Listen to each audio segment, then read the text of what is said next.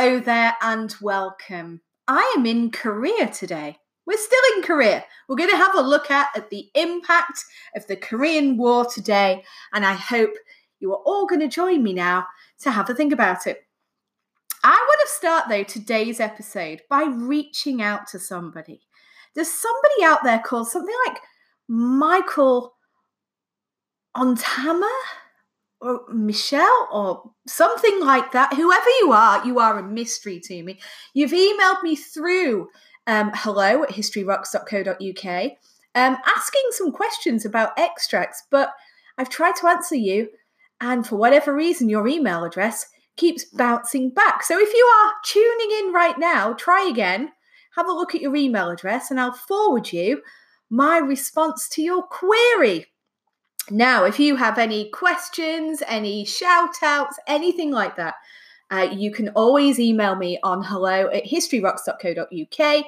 And history teachers out there, uh, have a look on the historyrocks.co.uk website right now because we have a host of webinars and events and training and, and all sorts of resources and things like that coming up that you might want to get into and have a look at. So go to that website now, take a look. Um, so I'm going to start with the obligatory joke. Uh, remember when I said to you in a previous episode that under Brezhnev we had something known as gerontocracy, you know, uh, where a government is run by supremely old people. I think the average age was about 68, could be higher than that, could be 70. Either way, quite an old bunch in his Politburo. Well, the joke goes like this Brezhnev, who is playing with his grandson, uh, says to him, um, Who will you be when you grow up? What do you want to be when you grow up? And he looks at his uh, granddad and he says, I want to be a general secretary. And Brezhnev looks at him and is like, Well, what do we need two general secretaries for? But, Mom, it's good. It is good. I, I found that little gem this morning and I really like it, so I thought I'd share it with you. Okay, so Korea. Um, last previous episode, if you didn't tune in, have a listen to it. We were talking about sort of like the background to it, really, the causes of the Korean War.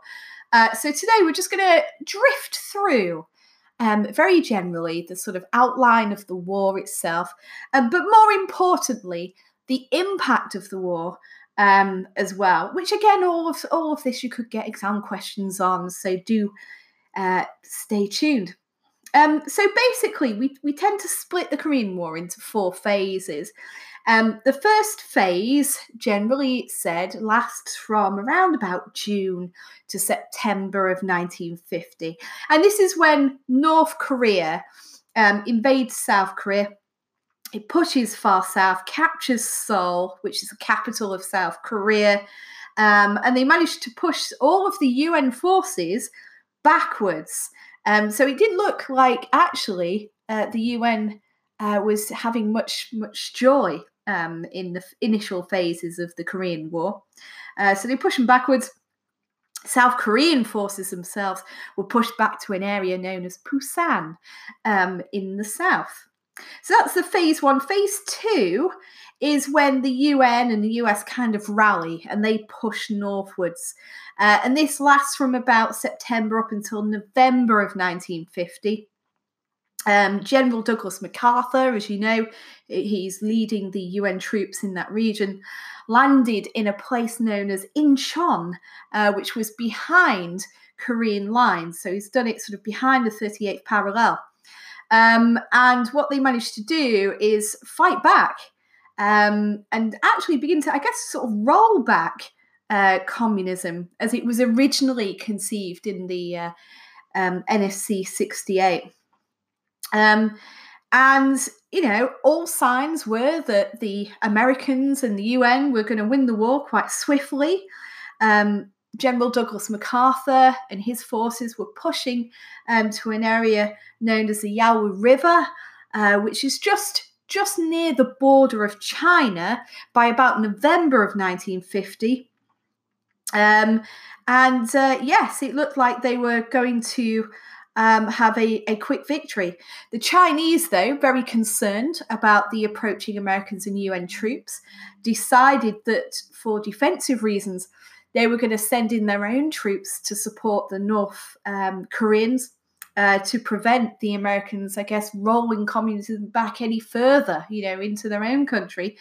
Um, and so they sent their troops over uh, the Yalu River, about 300,000 or so of them, um, by about October of 1950. So that's phase two. Phase three, then, is when actually um, the, the Americans and the UN started panicking a little bit, MacArthur especially. He was recommending using an atomic bomb, of all things, to um, try and drive back um, the Chinese and the North Koreans. Um, but Truman, of course, decided not to, um, that he only wanted a, a limited war. So his view was that um, we try and push them back to where they were originally rather than roll them back completely, I guess, from North Korea. Um, and so, consequently, um, they uh, they decided that um, General Douglas MacArthur needed to be dismissed, um, and Truman fires him uh, for warmongering. Um, and instead, the Americans sort of talk about the possibility of finding a negotiated settlement in North Korea, uh, with North Korea, I should say. Uh, so, phase four um, is that actually not a lot happens. Phase four lasts from June 1950 to about July 1953, and we get what's known as a stalemate, really, where both sides um, carried on fighting, neither of which were really gaining much ground. Um, President Eisenhower now comes to power in 1952, um, in part because he wanted to end the war. That was his message to the American population. Uh, and that was uh, something that, that helped him gain that victory. Um, there were some disagreements. It took a long time um, for North Korea and the UN to kind of find a settlement because uh, there was disagreements over prisoner release, for instance. Um, again, Eisenhower threatens the use of atomic bomb if there was any more delays, but it's all sort of hot air really coming from him. And essentially, uh, they started these peace talks between July 51 to 53 Stalin died in 1953. Um, so that kind of opened the door uh, for a, a, negotiated settlement um, because I, am not so sure Stalin would have done, uh, would have resolved the issue had it not been for his um, his replacement. Um, and then, yeah, we, we get essentially what's a, a status quo. We've got the 38th parallel there, demilitarized zone established roughly along that zone. Um, and all of the military forces, including the UN, were withdrawn from the area. Um, so consequently, we get signed armistice in North Korea. A lot of people today, though, I mean, I was watching something on TV the other day about Korea, will still say that the war continues in Korea. Um, it's still one of these countries that's very divided. Um, there was a wonderful documentary on Korea by Michael Palin not so long ago. You might be able to find it if you have a look on BBC. Uh, so, what's the impact of it? Well, roughly, we think in all, in total, uh, about 4 million lives were lost. Most of those would have come from North Korea.